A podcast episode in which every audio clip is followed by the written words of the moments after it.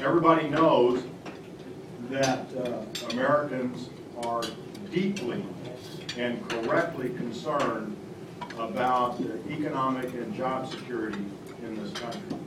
And they are very concerned about the prospects for their retirement in many cases. They're worried. They're afraid about a lot of things, uh, but the economy, their job security, and their retirement security are near the top of everybody's mind. And you can see it whether you do a, an informal, unscientific poll like I did the other night in a telephone town hall meeting.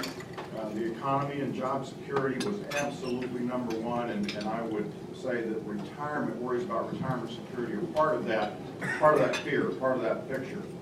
And so you're, you're here to talk about the nation's growing pension crisis. And, and you're exactly right, that's the right word, crisis. There is an enormous uh, deal of of concern out there. As you all know here, that we're operating under the current law, which was the 2006 Pension Protection Act. I sort of cut my teeth on that act, I worked very hard on it, I think, think it did a lot of very, very good things to put uh, more accountability and greater funding levels into, uh, into pensions. But then came the financial crisis that we are still weathering today, and it's very clear uh, on both sides of the aisle that we need to put some flexibility uh, back into that. We've had, uh, we've had pension plans uh, lose huge portions of their assets as the value plummeted. And so I think this is a case where there is a bipartisan recognition that we probably need to step up and actually get something done and put some flexibility in there to keep these uh, pension plans uh, solvent. And so you would think, well, we've got this sort of bipartisan uh, agreement that something needs to be done, so what are we doing? What's the legislative activity? Well, great question. Last June, many of you probably know, uh, Chairman uh, George Miller brought forward his gigantic omnibus uh, pension bill.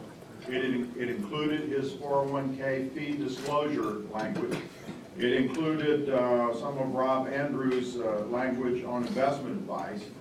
It included some placeholder language. It was a huge bill, and it passed in the committee with virtually no, no Republican support. Uh, I would say that um, it, it- it it lacked the Republican support because we were really, really concerned about a number of pieces of legislation. Uh, We, of course, I specifically offered some sensible, of course, I wouldn't offer anything that wasn't some sensible alternatives to fee disclosure, and, uh, of course, it was defeated on a party line vote. Um, But there it sits, this uh, giant omnibus uh, bill, and it is stuck in Ways and Means. Go figure, stuck in Ways and Means. Uh, There are some other, there are some other uh, proposals out there. I know you're going to hear from Johnny Isakson on some activity in the Senate.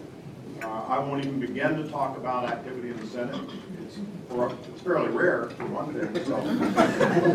But but sometimes, sometimes there's activity sometimes it's even good. So uh, I will let the senator talk about that, and I know that uh, Pat wants to talk about the Pomeroy Tiberi bill uh, and what, what its uh, uh, potential fate uh, might be. I will just say, I'm- and he's going to talk about it, so I'll just say briefly, we've, we've looked at it certainly, and, and a quick, uh, quick analysis would be, there's some good stuff and some bad stuff. Okay, and I'll let Pat explain what that might be. I I would say I'm a little bit concerned that in that bill, there is potential for uh, dropping a great deal of uh, liability onto the PBGC and onto the taxpayer, but it's his bill, I'll let him explain it. There have been some uh, Republican alternatives put forward.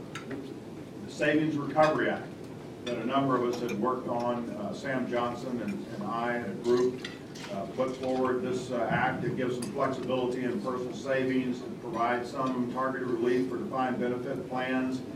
Uh, We put forward uh, an alternative to the fee disclosure called the Sensible Transparency for Retirement Plans Act. We didn't spend a lot of time working on that acronym. Uh, We'll do better, better next time. Um, But the, uh, the fate of those is the fate of virtually everything. Um, When you're in the minority, it has no chance. It's a team day.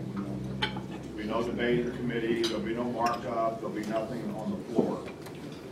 So, legislative activity, that's what's out there. Um, What's the outlook? Well, I wrote down here murky at best. Uh, And that, that kind of describes it. The Democrats, uh, they are the majority party, uh, have made no real effort in 2010 to move a pension relief package. The stuff is out there, we've talked about it, the Pomeroy Tiberi bill, George Miller's big omnibus bill, the one that's, excuse me, stuck in Ways and Means, but there's no effort right now, we're not seeing the effort to move that forward. But I don't want you to think that Congress isn't busy. Congress is busy. We are in a seven-week grueling march towards the uh, Memorial Day break, and uh, we have had a a just withering stack of post offices to name, and uh, it's, it's pretty tough. A lot of important work. Uh, I'm sorry, I can't help but be a little flip sometimes. Uh, As a small government guy, I'm often real happy when Congress isn't busy. Know, it's just sometimes better left alone. But in the case of pension relief, we really need to do something.